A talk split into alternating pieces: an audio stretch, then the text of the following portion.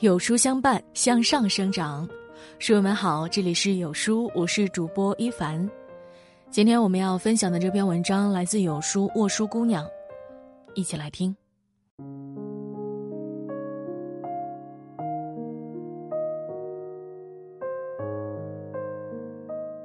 最近电视剧《我是余欢水》一经播出，就广受热议。剧中由郭京飞饰演的余欢水。堪称史上最惨男主角。事业无成的他，被上司压榨，被徒弟嘲讽，被岳父岳母瞧不起，被老婆嫌弃，跟他闹离婚，甚至被亲生父亲威胁，不断管他要钱。就连想拿回曾经借给兄弟的十三万块钱，却被心里其实根本就看不起他的兄弟，以各种借口和谎言欺骗忽悠，不还欠款。接二连三遭打击的余欢水只好借酒浇愁，结果却买到假茅台喝进了医院，还被误诊成癌症。后来一次偶然，余欢水在路上遇见了歹徒团伙，考虑到自己是一个将死之人，便挺身而出击退歹徒，拯救了一个年轻的生命。一时间，他成了匡扶正义、见义勇为的城市英雄。接受电视采访、上报纸、拿高额奖金，变成了名利双收、家喻户晓的新闻人物，瞬间摆脱了之前卑微懦弱的窝囊废形象。所有人对他的态度立马三百六十度大转弯，有人送花，有人送礼，有人嘘寒问暖。这一场逆袭看似荒诞，却暗含着一条血淋淋的生活真相。人，只有强大了，有底气了，才能受人尊重，被人重视。想起曾在知乎上看到一个问题：生活中有哪些残忍的真相？有个高赞回答直击人心：你越弱，身边的坏人越多，因为你没有反抗的能力，坏人伤害你、侵犯你的成本最低，所以最容易盯上你。要解决冲突、改变现状，你唯一能做的就是努力提升自己，改变弱者的地位。深以为然。人这一生总免不了会有失意或低谷时期，被人轻视、伤害的时刻。对待那些看不起你、欺负你、伤害你的人，最狠的报复，不是等着坏人变好，而是争口气，努力让自己变强。用最强大的自己，给伤害自己的人最好的反击，也给自己最好的保护。周国平在其著作《安静》里曾写过一件自己的亲身经历。读初中的时候，课外小组活动对他来说，永远都是一连串不折不扣的噩梦。每到活动日，他几乎是怀着赴男班的悲痛，含着眼泪走向活动地点的。因为那时候他身体瘦弱，性格内向，加上学习成绩不是很好，班里的男生总是爱欺负他。尤其活动日，等待着他的永远是各种各样的恶作剧。有一次，班上一个女学生教他们做手工，组里的男生们故意锁上门，不让女学生进来。他看不下去，就去把门打开。那个女生离去后，大家就群起而耻笑他。并且把他按倒在地上，逼着他交代与那个女生是什么关系。受了欺负以后，他从不向别人诉说；受了欺负以后，他从不向人诉说，也不到父母或者老师那里去告状，而是在内心生长起一股信念，憋着一股暗劲儿，激励自己发奋学习，一定要比那些欺负他的男生有出息，让他们看到这一天。后来，他果真成了班上各门功课都最优秀的学生，屡屡受到老师们的夸奖，也逐渐赢得了同学们的倾慕。就连过去最爱欺负他的男生，也对他表示友好了。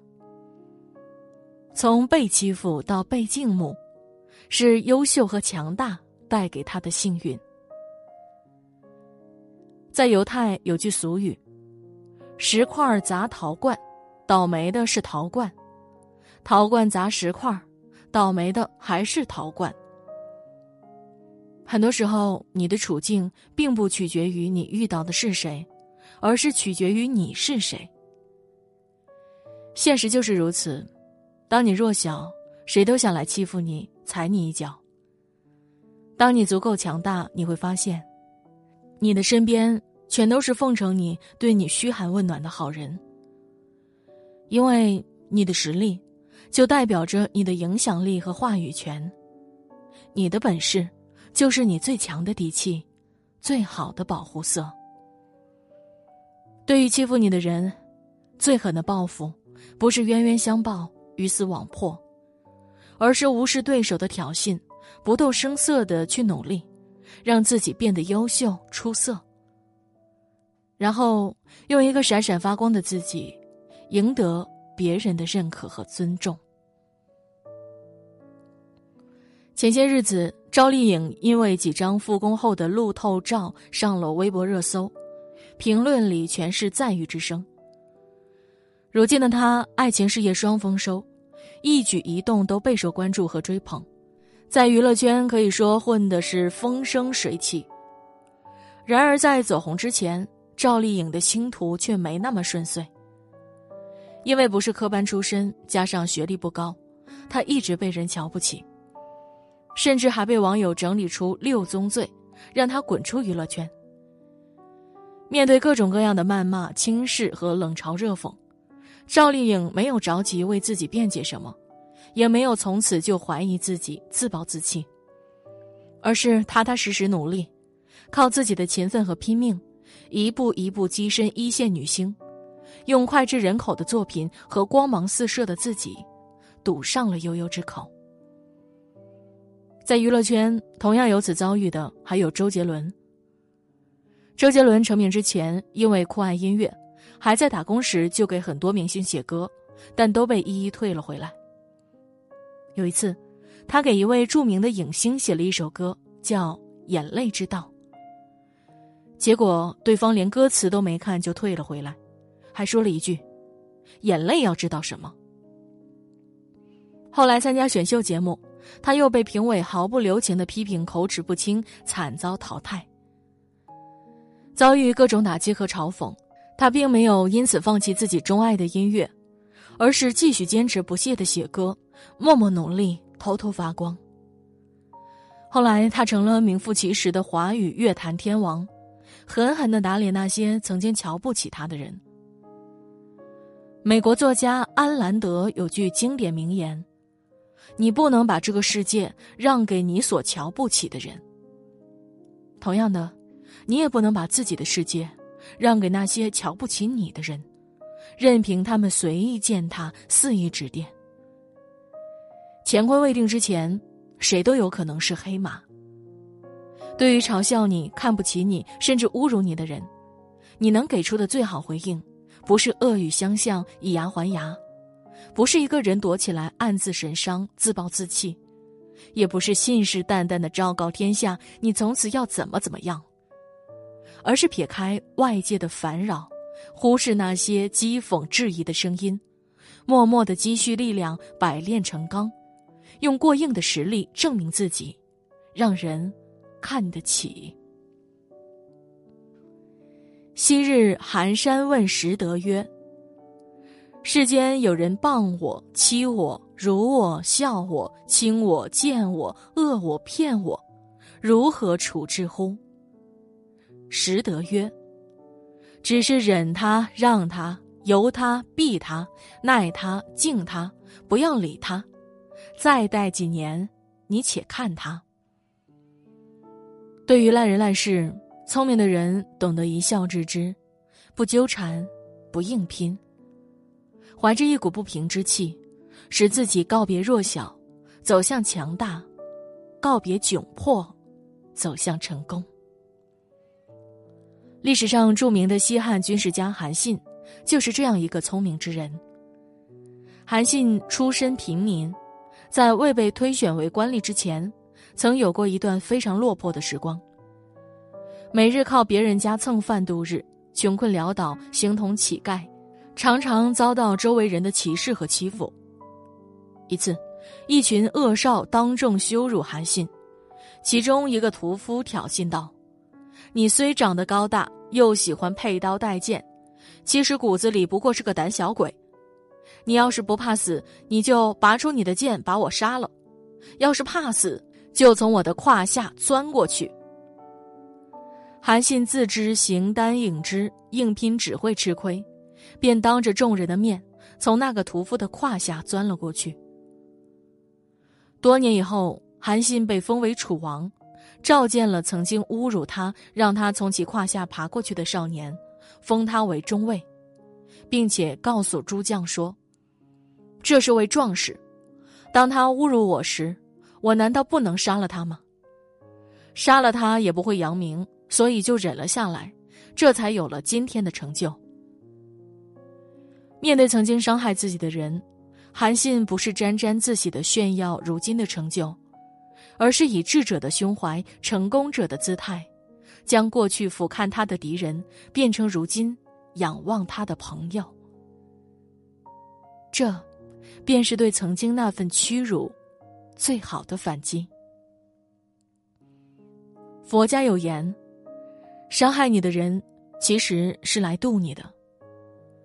对待曾经欺负你、侵犯你、伤害你的人，最好的报复。不是以更加卑鄙的手段去重伤和虐待对方，也不是消耗精力和时间，整日想着如何以其人之道还治其人之身，而是拿出骨气，向内求取提升自己，做出一番成就，以强者的身份让对方自惭形秽。曾在微博里看到有位网友哭诉自己的遭遇，他说，自己在一家公司三年。但一直都被当成小透明。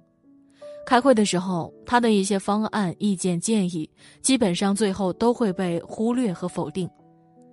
感觉大家都拿他当空气，一气之下，他辞职了，换了一家公司。没想到还是这样。他无奈的说：“这个世界对我真的挺不公平的。”印象很深的是，评论里有句话这样说。这世上哪有什么真正的公平可言，除非你有话语权。的确如此。不管身处什么样的境遇，遇见什么样的人，一个不变的真理就是：你只有足够优秀、足够有实力，才能被看见、被尊重。就像一个单位里最被重视的，永远是业绩最突出的。一个圈子里最受欢迎的，永远是混得最成功的；一个集体里最有影响力的，永远是最有实力的。无论是遭人欺负、被人看不起，还是遭遇不公、被人背叛或伤害，我们能给出的最好报复和反击，永远都是争口气、潜心修炼真本事，让自己变得越来越好，出人头地。让曾经受的窝囊气，都变成如今的底气；让曾经的瞧不起，也都变成如今的高攀不起。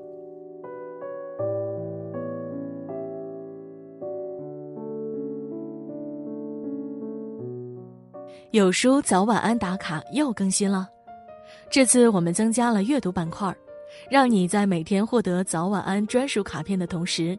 还能阅读更多深度好文，快扫描文末的二维码，开启美好的一天吧。在这个碎片化的时代，你有多久没读完一本书了呢？长按扫描文末二维码，在有书公众号菜单免费领取五十二本好书，每天都有主播读给你听哟。好了，这就是今天和你分享的文章了。喜欢这篇文章，走之前要记得点亮再看标志哦。让有书君知道，你们在听。